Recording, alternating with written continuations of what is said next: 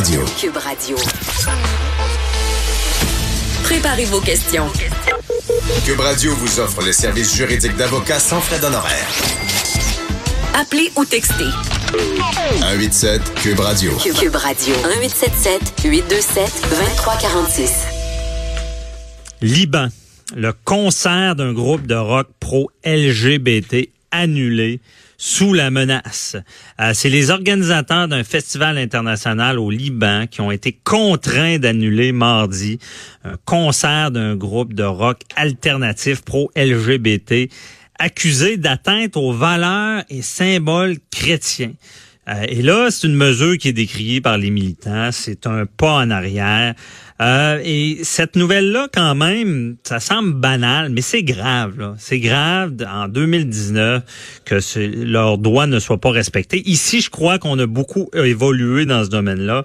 Mais qu'en est-il à l'international? Je suis avec euh, Maître Pascal Paradis, directeur d'Avocats sans frontières. Bonjour, Maître Paradis.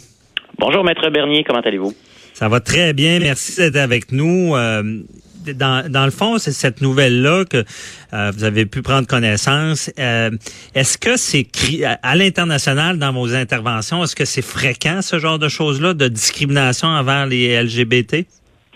Oui, malheureusement, les minorités sexuelles, les groupes qu'on appelle LGBT ou LGBTQI+, sont victimes de discrimination euh, dans beaucoup de pays du monde. Il y a des lois même qui interdisent euh, les relations sexuelles entre conjoints du même sexe, mhm. euh, qui discriminent officiellement contre ces personnes-là, qui les identifient et qui en font un groupe euh, à qui on enlève des droits, sans compter évidemment que la plupart des lois dans la plupart des pays du monde ne prévoient pas euh, de, de, reconnaissance, par exemple, euh, au droit à l'identité de genre, donc c'est-à-dire la relation intime et personnelle qu'une personne peut avoir avec son sexe.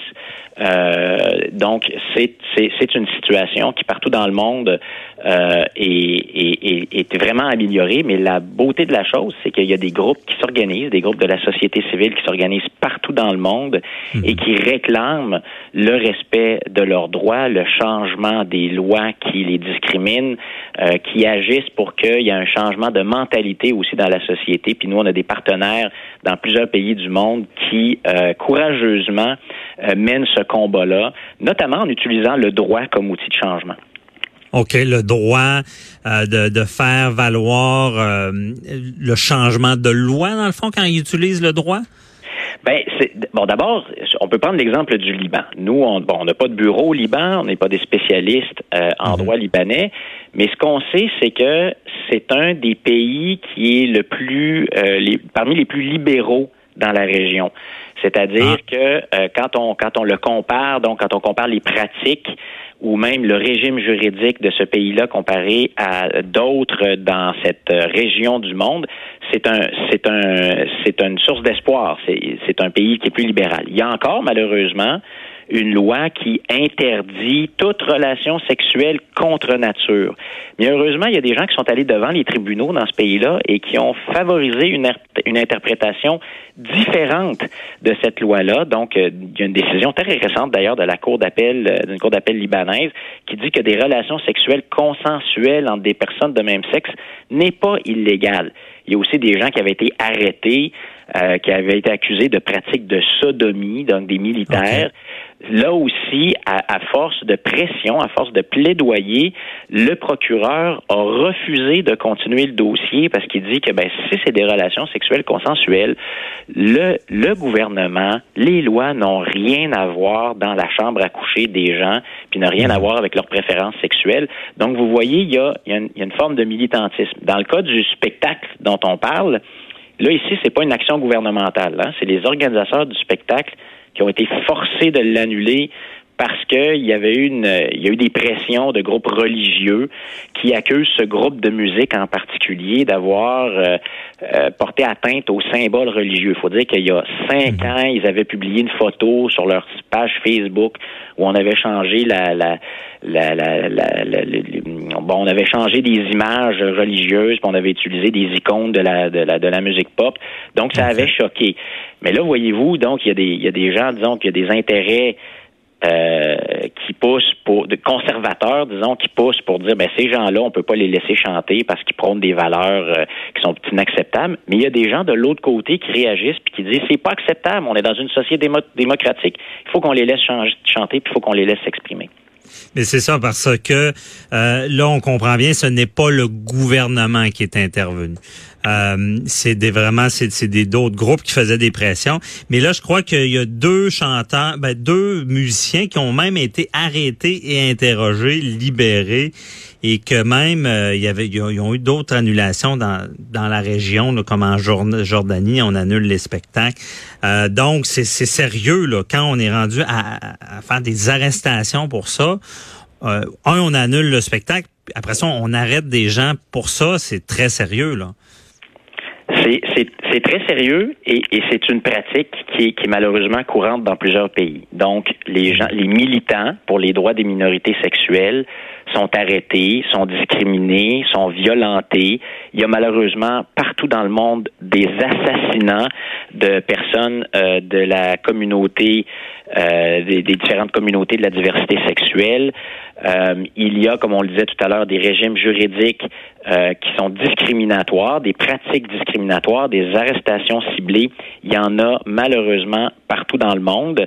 Mhm. Euh, là aussi, la pression que peuvent exercer des groupes de défense des droits, qui sont qui peuvent être des groupes de ces communautés, mais qui peuvent être des groupes généralistes de défense des droits humains, comme nous, comme Avocats sans frontières. Pour nous, évidemment, c'est une, une, cause qui nous tient à cœur. Puis il y en a aussi dans ces différents pays-là qui vont faire des pressions, qui vont faire des manifestations, mais aussi qui vont utiliser comme on le disait tout à l'heure, hein, les, tribunaux qui vont contester la validité des, des pratiques puis des lois, puis ça c'est extrêmement important. Puis ça fait des avancées. Ça fait que par exemple, il y a trois pays en Amérique latine dernièrement qui ont légalisé le mariage euh, des conjoints du même sexe.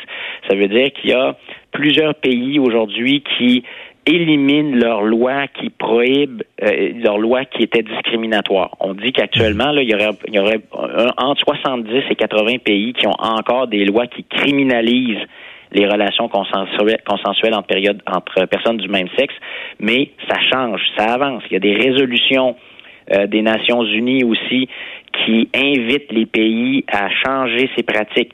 Il y a maintenant ce qu'on appelle les principes de Jogjakarta. C'est une ville en Indonésie où des experts de partout dans le monde se sont réunis et ils ont ils ont, ils ont pris tous les standards du droit international, puis ils ont interprété avec le prisme ou sous l'angle, si vous voulez, des droits des minorités sexuelles, puis ils ont dit, ben écoutez, voici ce qu'il faut faire pour vraiment qu'on ait des avancées. Au Québec aussi, on participe à, cette, euh, à ces avancées-là.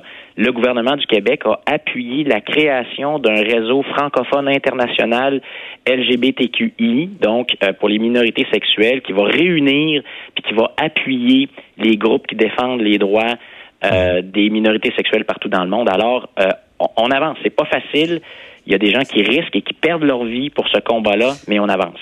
Ben c'est ça, c'est bienvenu ces avancées-là, mais comme tu le dis bien, je comprends bien, il y a, il y a des gens en ce moment, en 2019, qui risquent leur vie parce qu'ils s'affichent leur, leur, sexualité. Là. C'est, si tu parlais de, de jusqu'à meurtre, est-ce que ça peut venir même du gouvernement ou des, des, des, des emprisonnements arbitraires? Ou?